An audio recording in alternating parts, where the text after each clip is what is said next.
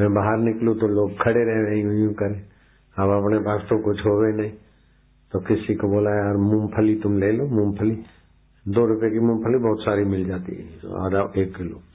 बच्चों को बांट। तो बच्चों को बांट दी मूंगफली। जो गरम गरम मूंगफली बिकती ना, ठेले पे। मन में सोचा, अपन किसी से मांगते नहीं। और उसको बोला, इनको मूंगफली लेके बैठा उसको पैसे कैसे देंगे? बेचारे से अपने पास तो पैसे थे नहीं, वो नदी पे जा रहे थे। तो जो नदी पे जाऊँ तो रुपए रुपए की दो तीन नोट ऊपर तैरती तैरती है मैं कह रहा तो उठा नहीं